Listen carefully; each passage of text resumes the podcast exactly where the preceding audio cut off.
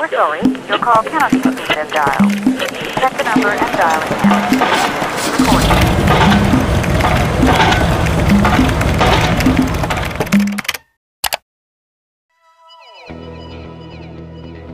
こんばんは、こんばんは。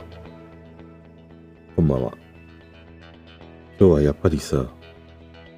ねえ、NHKBS 夜の9時から放送していた私をスキーに連れてってですね、もうなんといっても俺の中での最大のトピックはこの映画でしたね。あの、俺はこのテレビでの再放送の私を好きに連れてっては、俺が記憶してるのだと1回ぐらいしか、テレビのね、地上波でとかね、まあ BS にしろ、放送されてるのは見たことがなくて、まあその、どんどん今まで見てきたのは全部ね、まあ昔はビデオだったりしたし、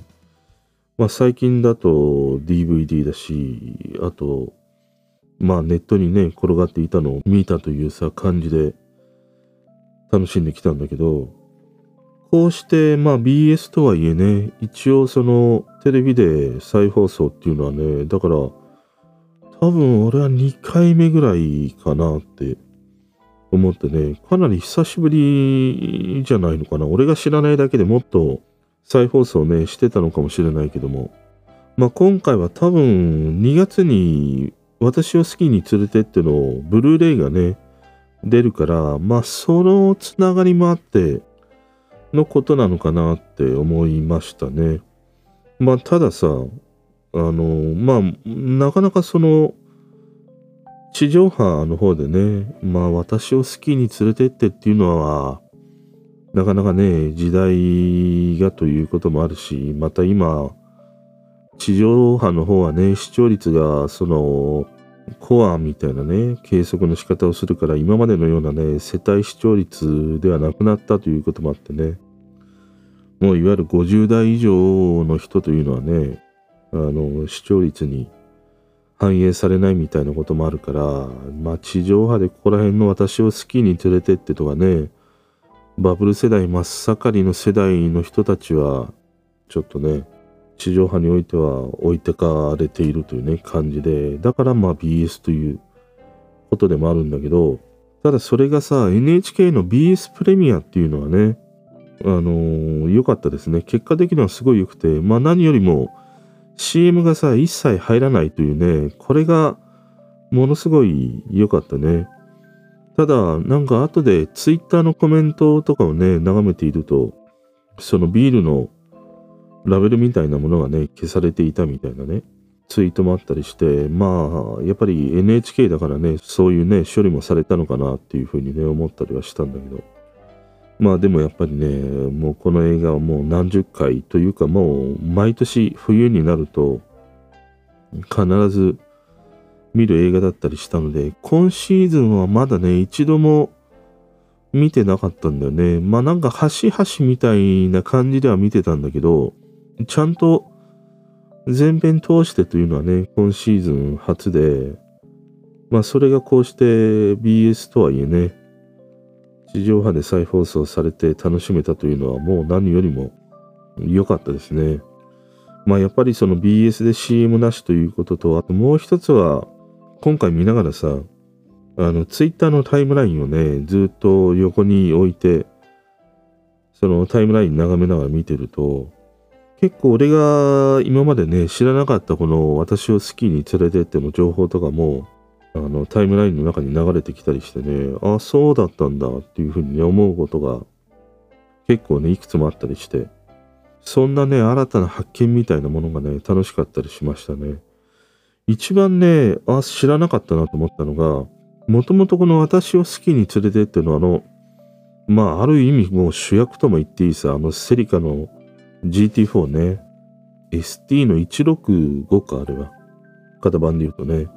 あれって、もともとのスポンサーは、本当はなんかそのホイチョイとしては三菱にあのお願いをしてたようなんだよね。でも三菱は、まあ断り、結果ね、あのトヨタに行ったというね、話があって、それは俺も知らなくて、まあ確かに当時ってスキーといえばデリカみたいなね、時代だったりもしたからさ、まあ発売して間もないあのセリカの GT4 でスキーとかって、うん、あんまりいなかったんじゃないかな。まあ結局この私をスキーにでこのセリカのね、あの165が使われて結果売れたというね、ことでもあるんだけど、ただね、やっぱりこのセリカ、結構さ、もうぐちゃぐちゃになってたじゃん。めめちゃくちゃにさ、雪の壁にぶち当たってさ、いや、バンパーは落ちるしみたいなね、屋根はあのひっくり返ってさ、潰れるしみたいな。で、これってさ、案外、その、車のカーチェイスみたいなものが、日本のドラマで流れて、これは映画なんだけどもさ、まあ映画にしろ、そのドラマにしろ、発売して間もない車があれだけデコボコになって、しかもさ、腹を見せてひっくり返るって、ないと思うんだよね。さすがにさ、渡哲也とね、石原裕次郎の西部警察でも、あの日産のあそこら辺の車がひっくり返って腹を見せるって、ないもんね。あの、旧車はあるよ。セドリックとかさ、ああいうその、古いね、ローレルみたいな車とか、ああいうものがひっくり返ってとかね、爆発するとかはあったんだけど、発売して間もない車がさ、あれだけ ぐちゃぐちゃになるのって、確かにないなと思って。で、やっぱり案の定ね、あの当時、その、トヨタの人が、まあ、ちょっとね、苦虫潰したような感じで、お怒りモードにね、あったみたいな、そんなエピソードもね、あったりして。確かにさ、よくよく考えると、ね、あれはないよね。だって、例えばさ、今ね、じゃあ木村拓哉がさ、日産の CM して、いっちゃい日産とかさ、なんかあのトヨタでも、あの、社長が出てきてさ、車の CM とかやってるんだけど、あの出て間もない車がさ、まあ今だったらエコカーとかだよね。映画に使われて、いきなりあんなさ、タコ殴りの状態になってたら、いや、そりゃ自動車メーカーは怒るよなと思うよね。まあでもそこら辺もなんか、なんて言うんだろう、振り切って、この映画でね、ああいう演出をしたっていうのは、ホイちょいのノリでやったというね、そういうこともあったんだろうね。まあたださ、その出て間もないあの GT4 がね、デコボコになったとしても、その後すげえ売れたからね、あの車ね。まあ結果よしみたいなところではあるんだろうけども。いや、いいね。で、俺やっぱりね、今回見てて、うーん、思うのが、この映画って、主役は原田知世と三上博史なんだけど、あの、本当の主役っていうことで言うと、やっぱりね、原田喜和子と高橋ひとみなんだなって思った。このさ、映画って、あの、やっぱりホイチョイっていうね、広告代理店上がりの制作人が作ったから、もう全編にわたってある意味、この新しいブランドでもあるね、サロットというものを打ち出していく、もうこの90分というものは90分の CM なんだよね、トドのつまりね。それを考えると、このサロットでありね、このセリカの GT4 もそうなんだけども、すべてのシーンにおいてさ、一番これらの商品をさ、かっこよく見せていたのって、結局さ、原田喜和子と高橋ひとみなわけじゃん。もう車で言ったらね、この二人でしょ？もう凍ってるねっていうあの名台詞によって、あのセリカの GT4 のさ、あのフルタイムのね、4駆という当時としては、まあ流行りではあったんだけども、やっぱりね、若い人には買えない、手の届かないね、あのフルタイム4駆というさ、車でもあったりしたしね。で、あの凍ってるねっていうのは、ある意味そのセリカの GT4 にとっては、もう最高のコピーだよね。かつてのさ、その羊の皮をかぶった狼みたいなスカイラインの、あのコピーにもさ、もう匹敵するようなね、コピーなわけだよ。あの日産セフィーノのお元気ですか？とかさ、古いか。まあそれと一緒で、あのセリカ GT4 にとっての凍ってるねっていうあのセリフっていうのは、もう最高のコピーなんだよ。あのフルタイム4区。凍ってる雪の上でもね、もう安全にもうスポーティーに走れるんだよっていう。それを表現しているコピーでもあるしね。またあの二人がさ、ねえ、男が運転するのではなくて、あの女二人で運転しているっていうことにもね、やっぱりあの当時のバブルのね、時代を象徴するその働く女性がいっぱい出てきた強いというね、そういう時代をね、象徴しているね、シーンだなと思うし、まあ一方あのスキーウェアの方だよね。あのスキーウェアっていうと、冒頭にあのヒロ君が言ってたのが、板がロッシで、ウェアがフェニックスっていうね、話をしてて、ブーツはどこなんだろうね。ブーツは、でもブーツもフェニックスなのかなフェニックスのブーツってあったのかなあんま覚えてないな。俺はね、ラングのブーツだったりしましたね。懐かしい。いや、だからさ、その板にしろ、ウェアにしろ、あの6人の中で一番かっこよく着こなしてんのは、やっぱりこの2人なんだよね。原田清子と高橋瞳なんで、あの最後のシーンで着ていた、あの白いウェアこそ、まあ当時ね、あの特に女の子憧れたと思うんだ。まあ冒頭に原田智恵がね、着ていたあの白いウェアというものもいいんだけれども、だからね、俺今回見てて、この映画の主役というのは、もうこの原田清子と高橋瞳なんだなっていうふうにね、思ったね。で、要は原田知世と三上博史、まあ、ヒロ君と布施博というのは、もうある意味ね、なんていうの、この二人の盛り立て役というのかな。そんな感じなんだなって思ったね。今回は見ててね。あとね、なんか、そのツイッターのコメントを流しながら見てて、一番笑ったのが、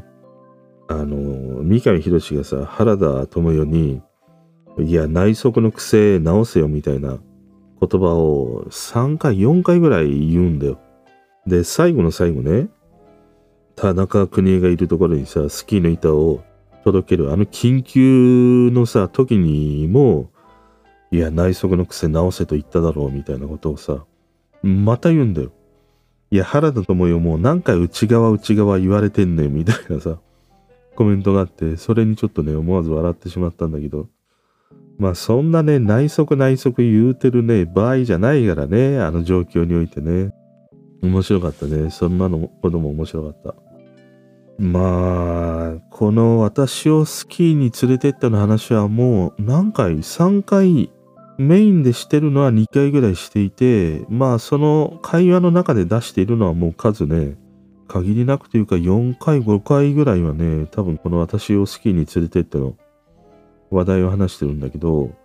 まあやっぱりね、この冬のシーズン、2022年のね、このシーズンもやっぱり一回はね、私をスキーに連れて行ってのね、話をしときたいなと思ってね、今日、どうしても話したくね、なりました。あとまあ、知られたところだとね、あの、三上博士が勤めていたあの商社の横で電話番をしている、隣に座っている女の子。あれが加納姉妹の加納美香、妹の方だったりとかね、するんだよね。あとね、意外にその書き込みで多かったのが、スキーの板細っていうね、コメントが結構多くて、俺がスキーやっていた時代って、まだあの、私をスキーに連れてってぐらいのあの細さだし、まあ後半に少しね、あの幅広のものが出てきたという時代だったりもしたから、いや、今の時代はもっともっと太いんだろうね。板がね。それもちょっと新鮮だったりしましたね。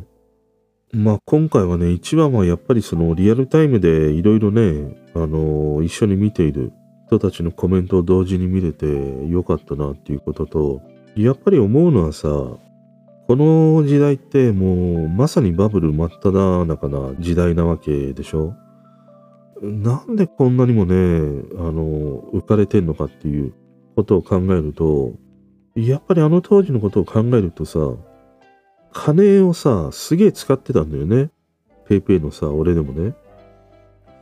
で、要はお金使っても、いや、稼げばなんとかなるわっていう時代だったなと思って。で、極端な話、その今勤めているところをね、辞めたとしても、他にもね、働けるところなんていっぱい